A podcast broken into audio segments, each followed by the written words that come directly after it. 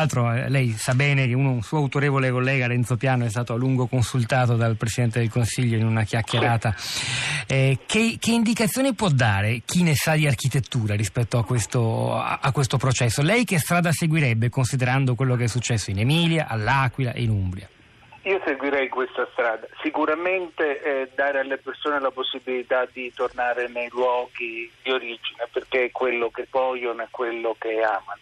E dare loro eh, le strutture per poter fare la ricostruzione, nel senso che io ho sempre molta paura delle ricostruzioni centralizzate eh, che di fatto bloccano tutto. Bisogna alle persone dare i, i servizi per e, e i mezzi eh, economici e la sveltezza amministrativa perché loro possono essere i protagonisti della loro ricostruzione. E quindi questo vuol dire semplificare le norme, vuol dire eh, intervenire con uh, intelligenza. E poi, ecco, adesso si dice in, in, dovere com'era. Io direi dov'era, ma non sempre necessariamente com'era, perché le città antiche avevano anche loro dei problemi, dei, eh, dei, dei difetti, delle, delle, cose da eh, migliorare e là potrebbe intervenire una progettazione eh, di, di, qualità. Pensi per esempio alla scuola che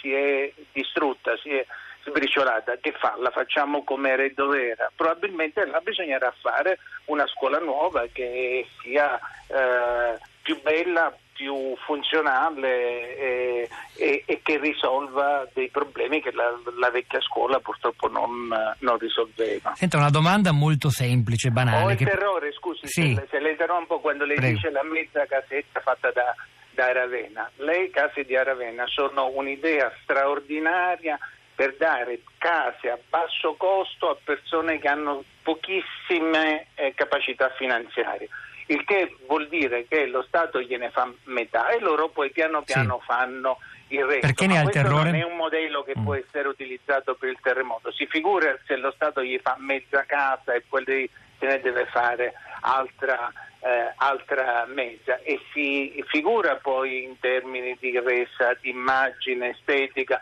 che cosa può venire fuori da un uh, modello del genere. Quindi quello è un modello che va benissimo per le favelas, ma per carità non usiamolo in Italia. A cui non ci si può ispirare neppure per, no, per, un'idea di collaborazione tra no, pubblico e privato. No, la che deve dare lo Stato è in termini di, eh, di supporto, di servizio, di assistenza, di mettere mettere le persone in condizioni di fare le cose eh, velocemente, deve essere un, un, amico. Nel momento in cui lo Stato si vuole sostituire alle persone eh, vengono fuori disastri, e quanto visto, per esempio sì, sì. all'Aquila. Quanto al controllo della sicurezza, sa che c'è un altro dibattito, è emerso anche nelle nostre puntate della settimana scorsa.